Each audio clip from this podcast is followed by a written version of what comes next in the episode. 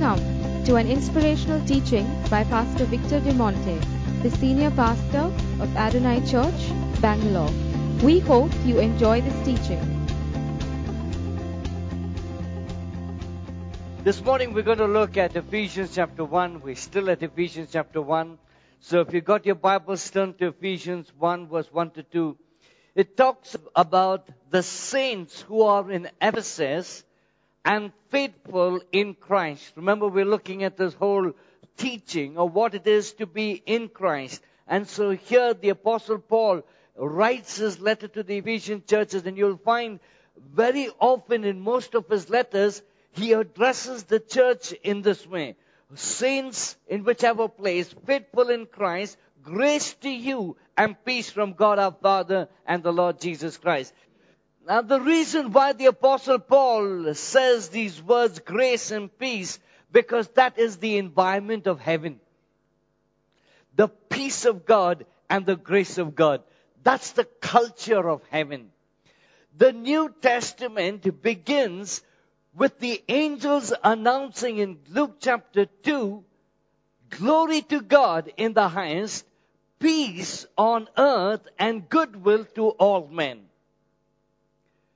The angels are rejoicing because the peace which is in heaven is now made available to us on earth.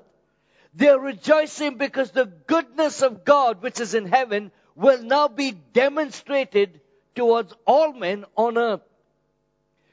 Not many people understand that God is a good God.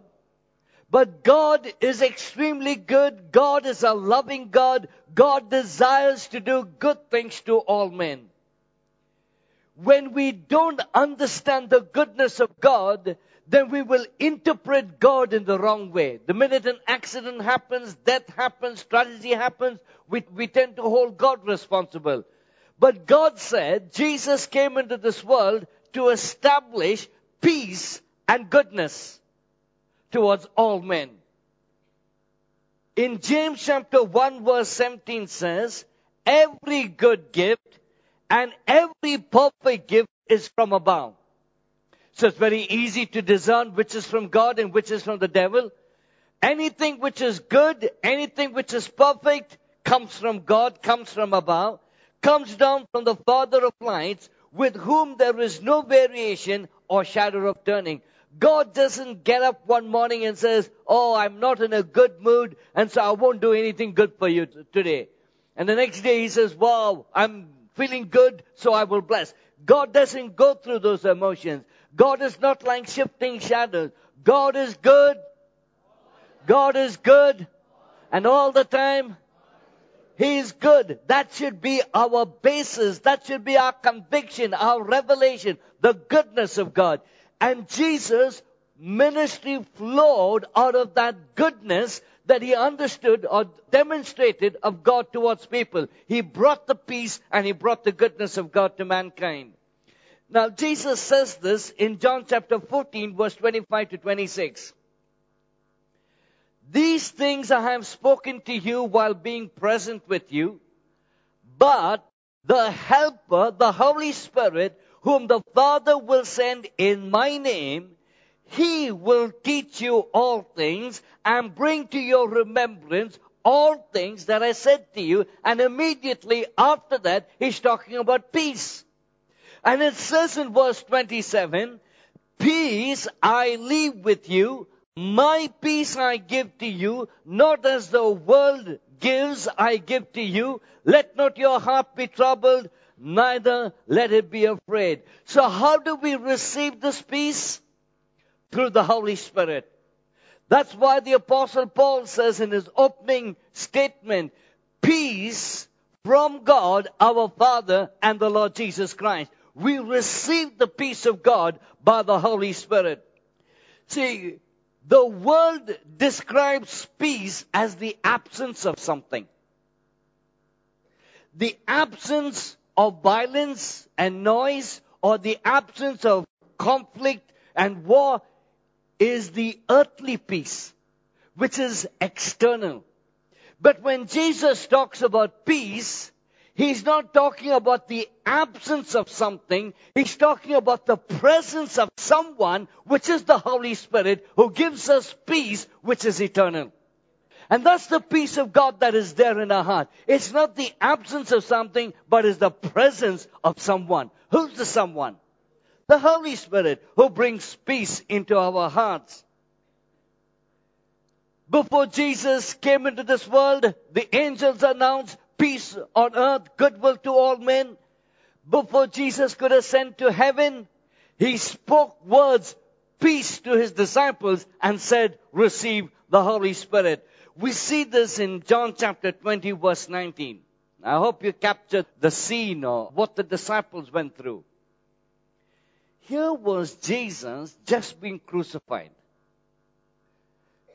That evening, all the disciples are gathered together behind closed doors and they're trying to comprehend what just happened. They were trying to get to terms of, of what happened to Jesus, who they loved. They were frightened, the Bible says, because they knew the Jews went and killed Jesus. Now they could come after them, and so they are living with anxiety and fear, with a sense of despair in their heart behind closed doors. Now, if you are in that situation, you definitely are not looking for a surprise. You just want to be safe. You close the door, you're amongst your friends, and you want to feel secure again. What does Jesus do? He walks through that closed door. What would you do if something happened like that? we will scream. And that's exactly what happened to the disciples. They were fearful. And they didn't even recognize Jesus. And probably Jesus saw their state of anxiousness and fear that he says, peace to you. But it didn't help. They were still in that sense of fear. And then Jesus goes and shows his hands and he uh, reveals himself to them. And then the Bible says their hearts were turned to joy or they were glad at heart because they recognized Jesus. You know, in the midst of your fear, if you could only recognize Jesus, your heart will be glad. I'm going to say that again. In the midst of your fears, if you could only recognize Jesus, your heart will be calm. It will be turned into gladness. We'll come more to that. And so Jesus then says, again, they didn't get it the first time. Again, Jesus says, peace to you. Just as the Father sent me, so I send you.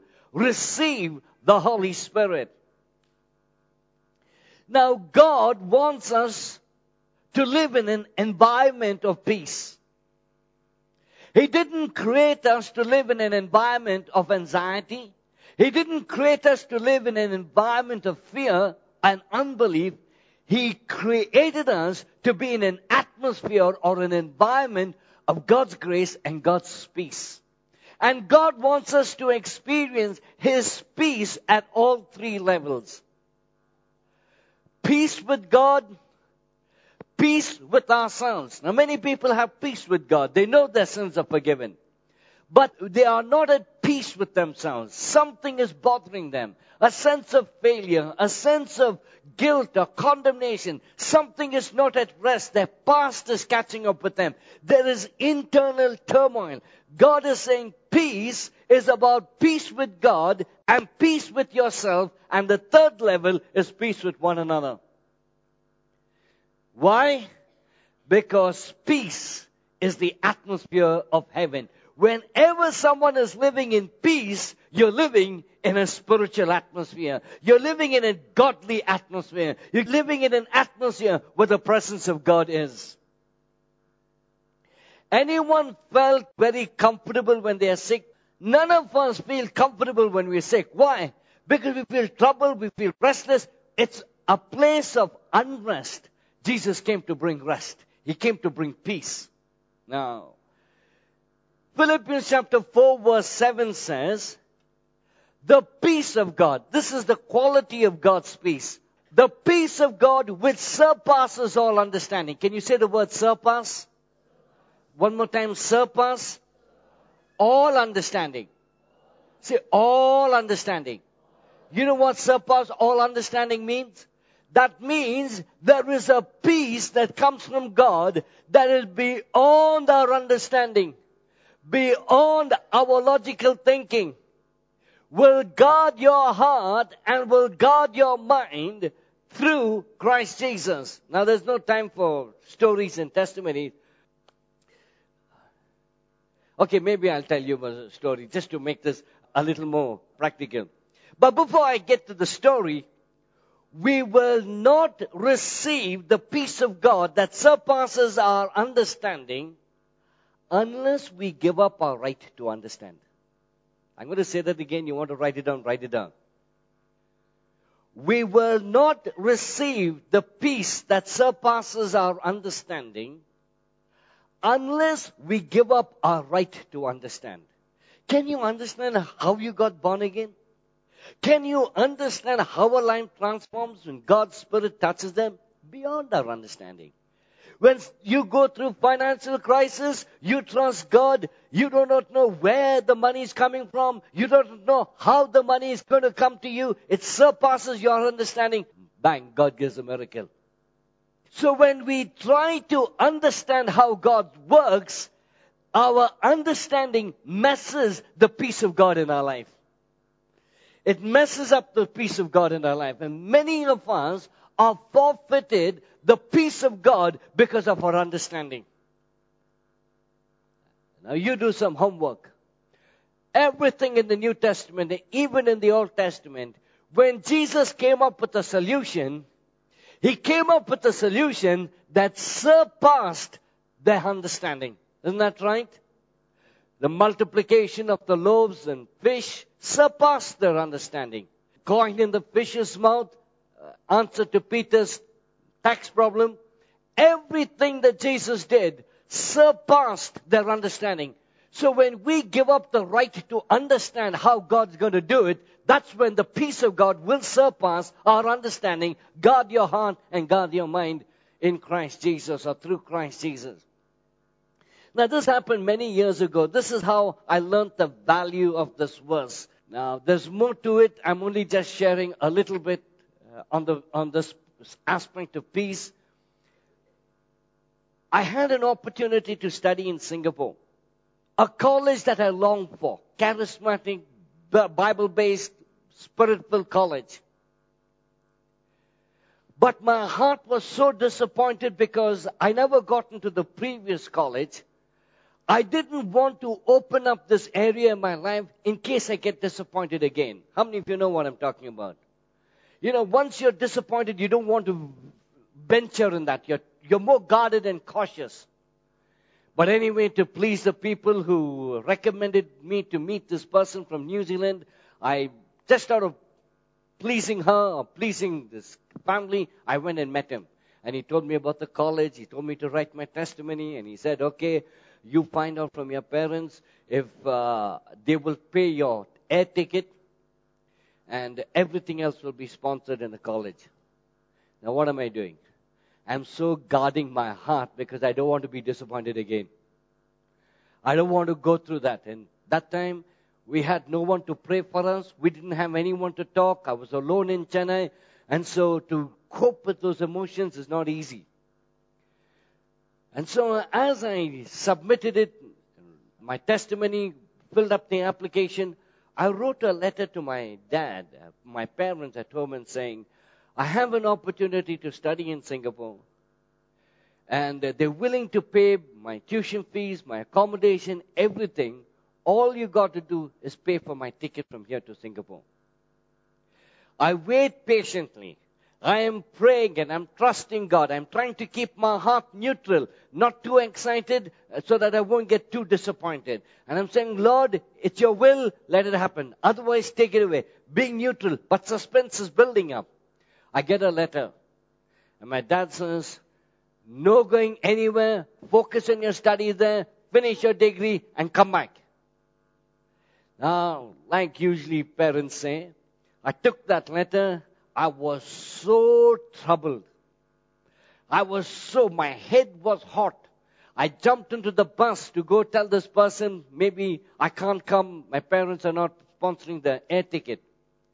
And the whisper of the Holy Spirit in that bus, I will never forget, my first lesson.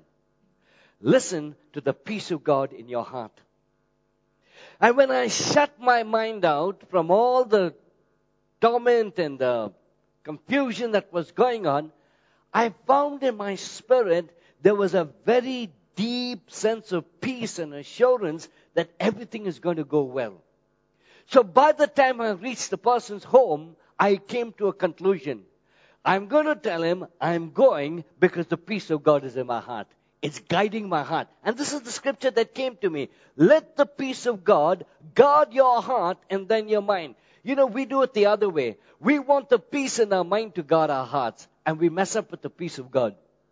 But when you let the peace of God, which is internal, coming from the Holy Spirit, guarding your heart, guarding your mind, you will make the right decision. So I went and met him very confidently in the outside. I said, I'm going. And underneath my breath, I said, if my parents don't give me the ticket money, God, you will have to. I did that, walked out of that home, still feeling the sense of peace. There was joy in my heart, only to find out two weeks later I get another letter, and for the first time, my dad turns charismatic and he says, I believe the Lord is leading you. You can go to the college. I should have framed that letter. I was shocked. I kept looking. I said, what? What? And I learned the value of going by the peace of God that's in your heart. And I can tell you stories and stories about it. But there is something that we need to learn. Allow the peace of God to rule your heart, guard your heart, rule your heart, and also your mind. Peace is the environment in which you will grow and develop as a Christian and in your relationship with God. Environment is so important. God created the environment before He created His creation. He created the waters before He created the fish. Water is the environment for the fish to live in. He created the soil before He created the plants. Soil is the environment in which the tree and plantation grow. So the environment is important for us to grow. Anything in the right environment will grow. Isn't that true? Anyone in the right environment will grow. Why doesn't strawberries grow in India naturally? You find strawberries growing in India doesn't grow naturally. Now they have artificial way of doing it, but naturally it doesn't grow. Why? Because India doesn't have the right environment. As simple as that. So God wants us to live in the atmosphere of peace in the environment of peace. How did Jesus impart that peace to his disciples who were anxious and fearful? He did two things. He spoke the word and imparted the Spirit. Can you say that after me? He spoke the word and he imparted the Spirit. So Jesus imparted peace. He says, My peace I leave with you. How did he leave it? With his word and the Holy Spirit. In John chapter 6 verse 63, the Bible says, it is the Spirit who gives life. The words that I speak to you are spirit and they are life. So every time Jesus spoke, it was a combination of spirit and life. The words that he spoke brought life and it was backed by the Spirit of God. Word and Spirit go together. They are married together. Word and Spirit ministry is not only about passing on information, ministry is about impartation. I'm going to say that again. Ministry is not only about information, it is also about impartation. Information, you Google, you get information. Information you can get overnight. Impartation is what you need to seek God for. The Bible says this in 1 Corinthians chapter 2 verse 4. Apostle Paul, my speech and my preaching were not with persuasive words of human wisdom, but in demonstration of spirit and of power. Now that's how the apostle Paul understood it. His ministry was not only to pass on information, it was to impart by spirit and power something to the people that were listening to him or reading his letter 1 Corinthians 4:20 for the kingdom of God can we say this after me? The kingdom of God is not in word but in power. So very often we border on the first one the word but not the power. What power is the bible talking about? It's the power to transform our lives. It's the power of God, which is the Spirit of God that brings hope, eradicates fear, transforms people's lives. 2 Corinthians 3 6, another important verse. This is what the Apostle Paul says. God has made us sufficient as ministers of the new covenant. Not of the letter, but of the Spirit, for the letter kills, but the Spirit brings life. The letter kills, but the Spirit brings life. So the Apostle Paul is saying this. My sufficiency, my ability as a minister of the new covenant does not come by the letter, but it comes by the Spirit. Letter kills, the Spirit gives life. I find a lot of Christians who are actually killing themselves by looking only at the letter. And we think by confessing the letter every time, we kick a promise and we confess it and we confess it and confess it and we're trying to make the promise happen. When the word of God is spoken without the Spirit of God, there is no life in it. We need to have revelation. We need to have the Spirit. The Spirit of God is what brings life to the Word of God. When Jesus spoke, His words were spoken which create life. The difference between Jesus and us, when we use words, we use words to communicate. God uses words to create. Isn't nice? And so we must be careful. The words we speak have life, have create an environment wherever we live. We will come to that. This is what Jesus commissions his disciples. He said, peace to you even as the Father sent me, so send I you. And he breathes the Holy Spirit upon them. What did the Father send Jesus to do? Two things. Speak the word and impart the Spirit. What did Jesus' ministry involve? Speaking the word and imparting the Spirit. In John chapter 12 verse 49, Jesus says, I do not speak of my own, I only speak what the Father tells me. So Jesus aligned himself with the Father. He spoke what the Father speaks and released the Spirit. We must learn to speak what the Father speaks. We need to speak God's language. Now, when I say God's language, I'm not talking about praying in other tongues. The Word of God. The Word of God is God's Word. It has power when you believe in it. And so we create an environment and we impart peace by the words we speak and the spirit that we release. Jesus' assignment now becomes our assignment. You know, there's a drastic shift from the Old Testament to the New Testament. Am I going too fast?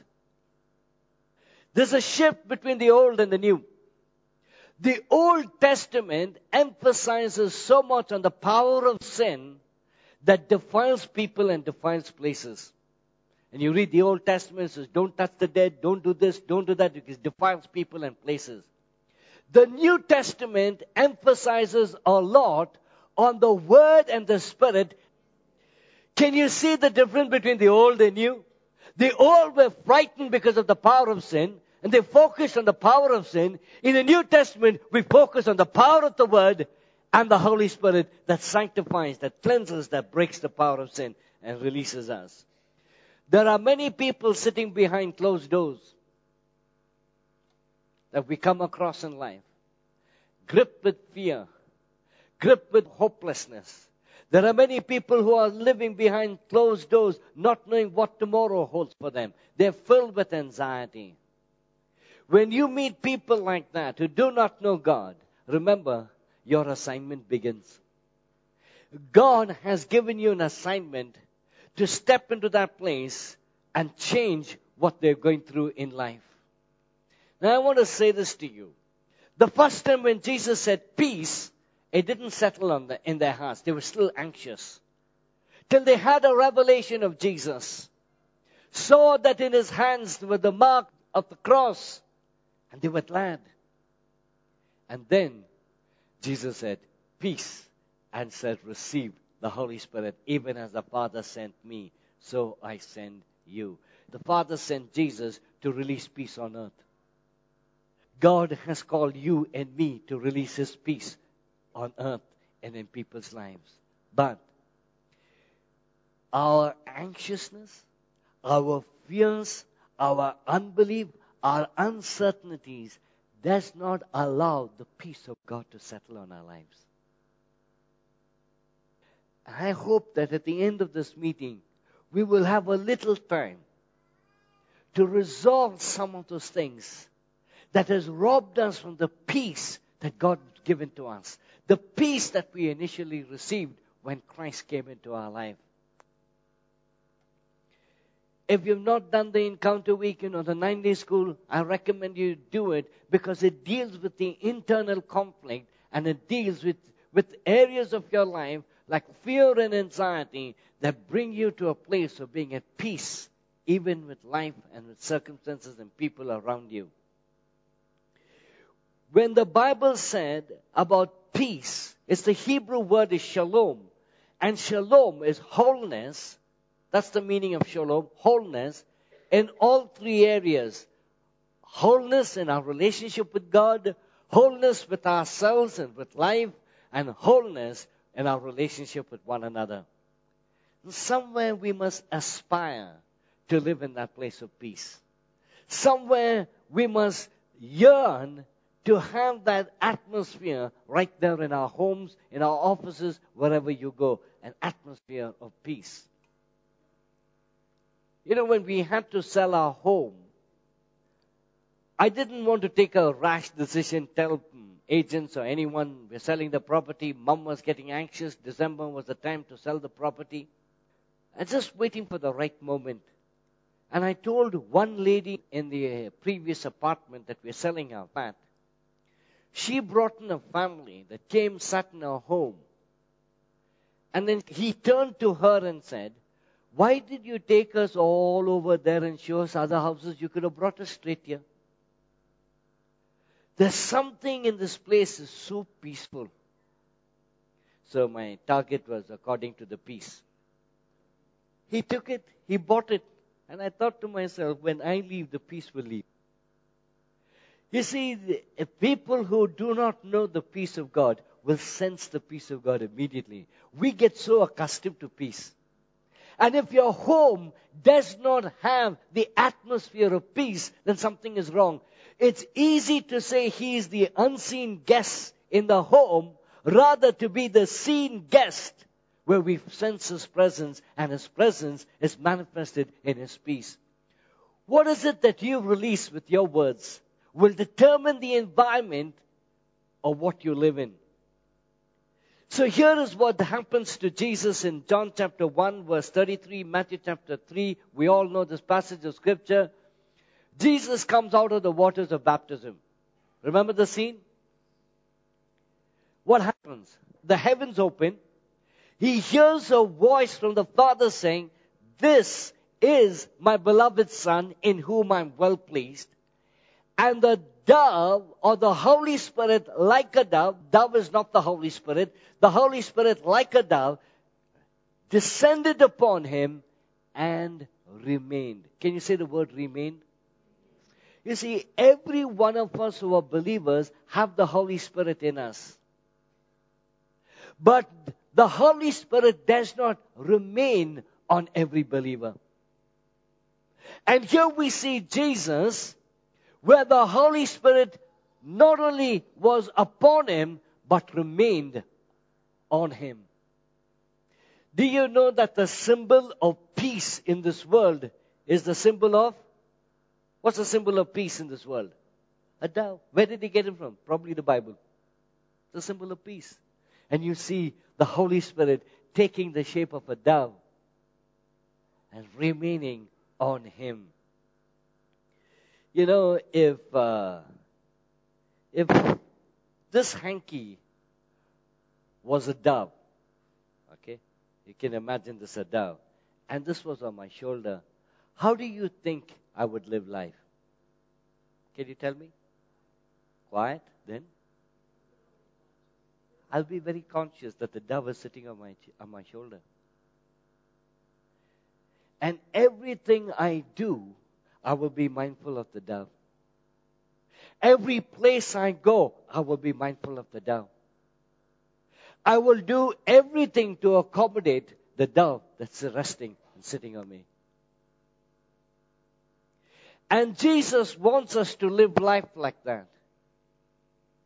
Jesus wants the dove of the Holy Spirit to not only come and visit us, but to remain on us, that we will live life always mindful the dove is resting upon you, the dove of the Holy Spirit. That wherever you go, whatever you say, you will keep in mind the dove of the Holy Spirit that's upon your life. And actually, the Bible goes on to describe that. There's no time for it. Do not grieve the Holy Spirit. It didn't say do not grieve the Father. It didn't say do not grieve Jesus. It says do not grieve the Holy Spirit because the Holy Spirit is a sensitive person, not in a negative way, but in a very positive way, which reflects the characteristic of a dove.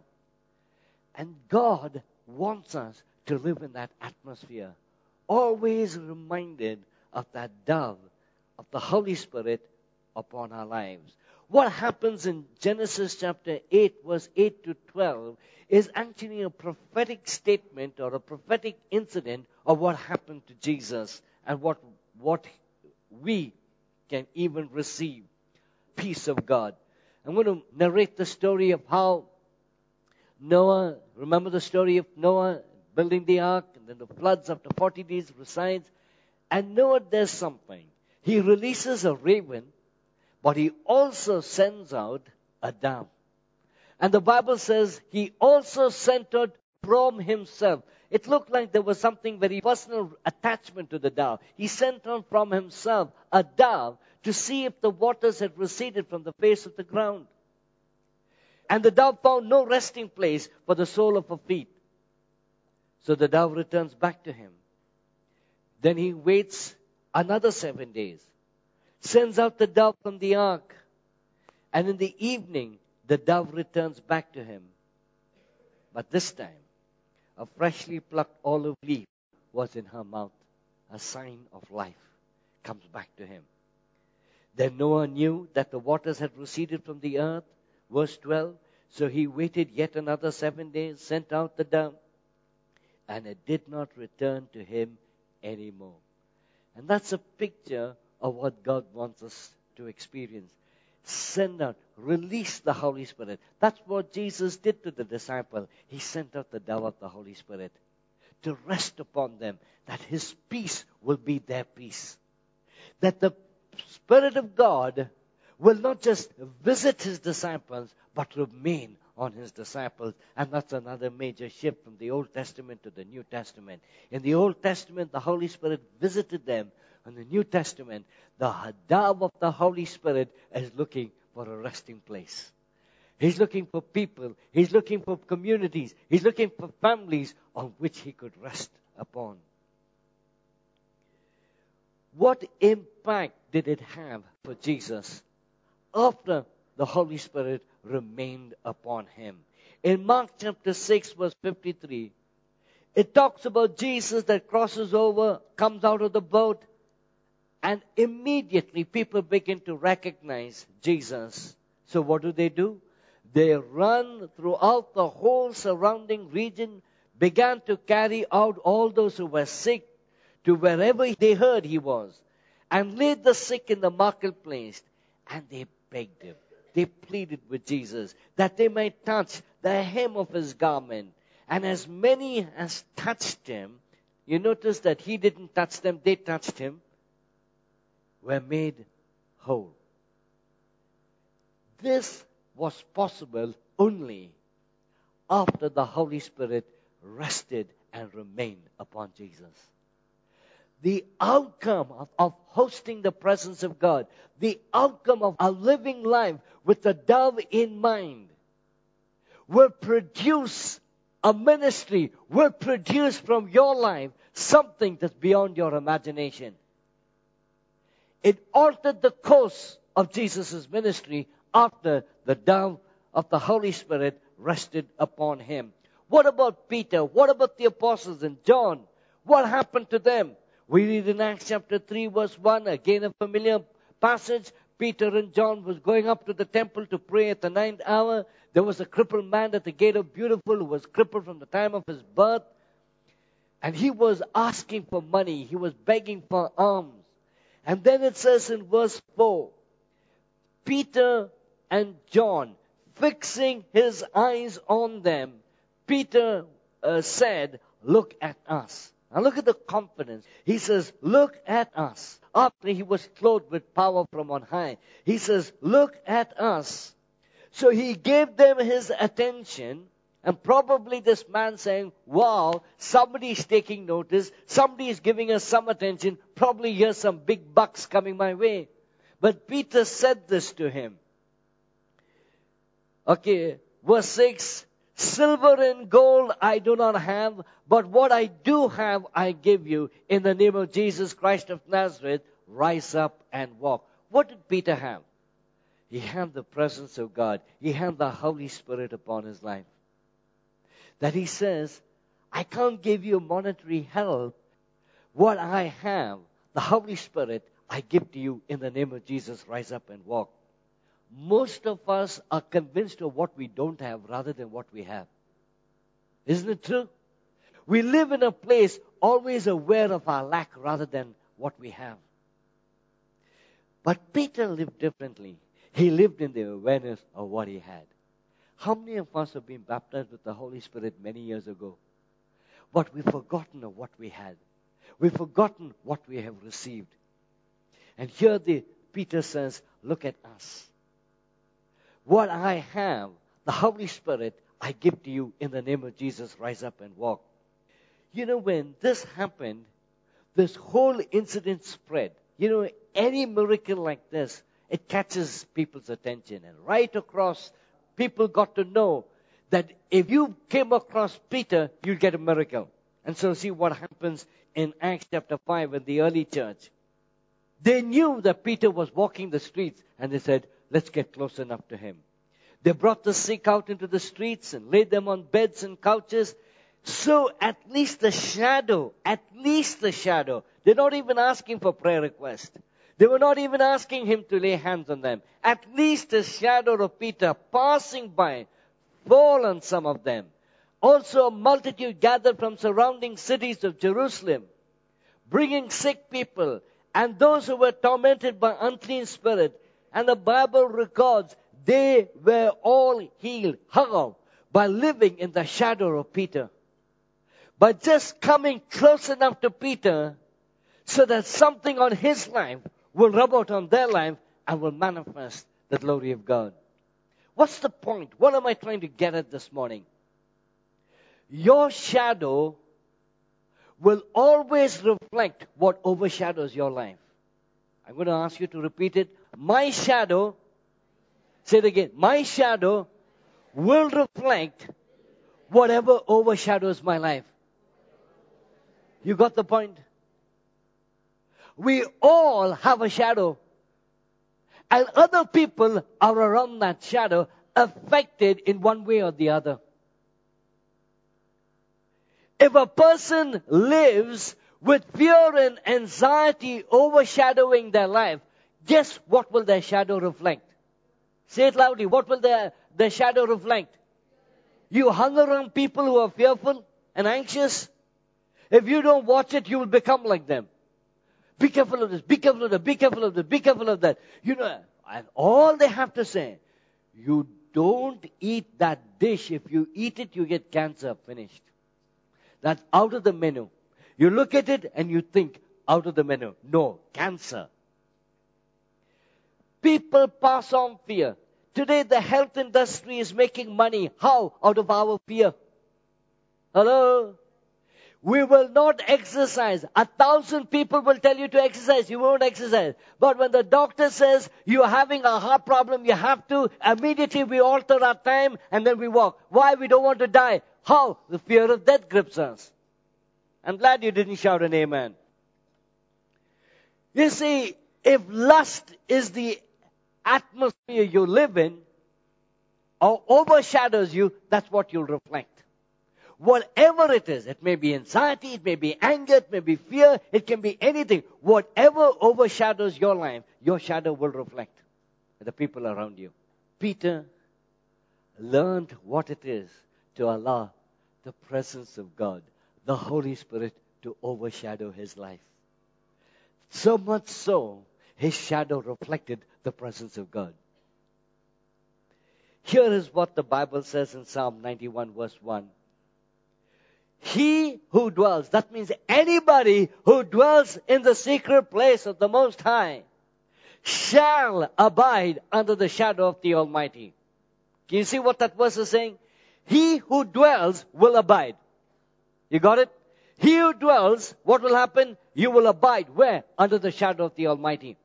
Now, I believe the secret place is us being in Christ. What is the secret place? Us being in Christ. And I can Pick scriptures. Us being in Christ. We are hid in Christ, in God. It's a secret place. When we dwell in Christ, we shall abide under the shadow of the Almighty. How many of us dwell in Christ? Put your hands up. Then the shadow of the Almighty will abide over you. Some of us are brought up with this in a very uh, legalistic way. If you have to dwell in the secret place of the Most High, you got to lock yourself up in a room and you need to keep crying and you need to keep praying and keep praying for some hours. And then you come out of the secret place and God is with me. And I found out the secret place is learning to live life in Christ. And when we live in Christ, the shadow of the Almighty shall abide over us or we shall abide under the shadow of the Almighty. The apostles knew this. That's why the Bible says in Acts chapter 6, in Him, completed, in Him we live, we move, and we have our existence. No wonder they lived in, under the shadow of the Almighty. They lived in that atmosphere. God is looking for a generation that will not only live in purity, but will also live in the power of the Spirit. Can I hear an amen? And somehow we have lowered the standard of Christian living. That we have made our Christian living about good conduct. Full stop. And some of us are taking years to even come to that place. But our Christian life is more than just good conduct. Yes, it's a demand on our life that we live a godly life, a holy life. But the reason for our holy life is to live a powerful life. And God is looking for a generation. He's looking for people in this church. He's looking for men and women who will not only rise to the challenge of living a godly life, but will also cry for the Spirit of God to remain on them and that we will be a generation that will learn to live life keeping in mind the dove of the Holy Spirit that rests upon our life. See, Jesus not only wants us to be a recipient of His peace, He wants us to give us, be givers of His peace. And look at the mandate He's given us. Look at the mandate He's given to His disciples in Matthew chapter 10, verse 12 to 13. When you go into a household, greet it. That means you go into a house, say hi, welcome the people there, be courteous to the people, and then it says, if the household is worthy, the household is the people that stay there. Not the building, it's the people that stay there. If the household is worthy, let your peace, whose peace? Your peace. Why? You've received peace. Let your peace remain upon it. How do you release the peace? Your word and spirit. How do you release peace? Your word and spirit. 99% of the times, we create the, our own environment by the words we speak. You got that? I'm going to say that again. 99% of the times, we create our own environment by the words we speak. And if you have fear dominating in your heart and you speak it, you begin to live in that environment. But when you have the peace of God reigning in your heart and you speak it, peace of God become, becomes the environment. And so we need to be careful with what we speak. If the household is worthy, they receive your word. They receive what you're saying. Let your peace remain on it. And it says, if they are not worthy, your peace will return to you. How will it return?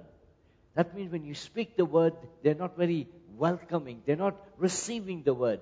Don't worry, your peace will still remain with you. Don't be disturbed. Don't be agitated they didn't receive the word. Your peace will return. There will be that confidence. You shared what God wanted you to share. You released the word. Now it's God who can minister the word. The peace will return. One more thing I want us to look at 2 Corinthians 1 21 22. Look at what the Apostle Paul says. Now we must leave with this in our mind. Now, God who established us with you in Christ. What is the Apostle Paul saying? God who established us. Who's the us? Peter, John, all the uh, apostles, you, me. He established us in Christ. In Christ, Peter and Paul are our brothers. You like that? Peter and Paul and James and all the other apostles are on the same platform. How? In Christ. Is that making sense to you? Hello? Are you still there?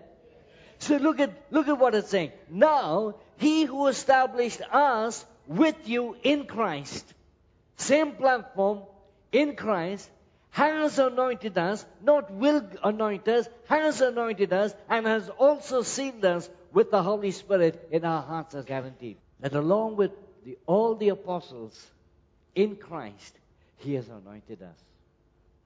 Do you believe God has anointed you?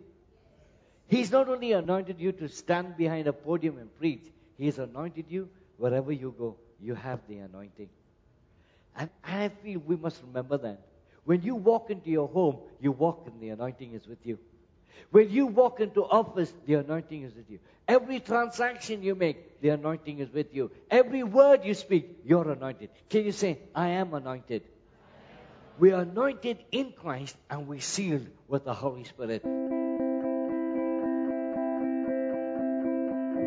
Thank you for listening to this message. To know more about us, please visit www.adonai-ministries.com.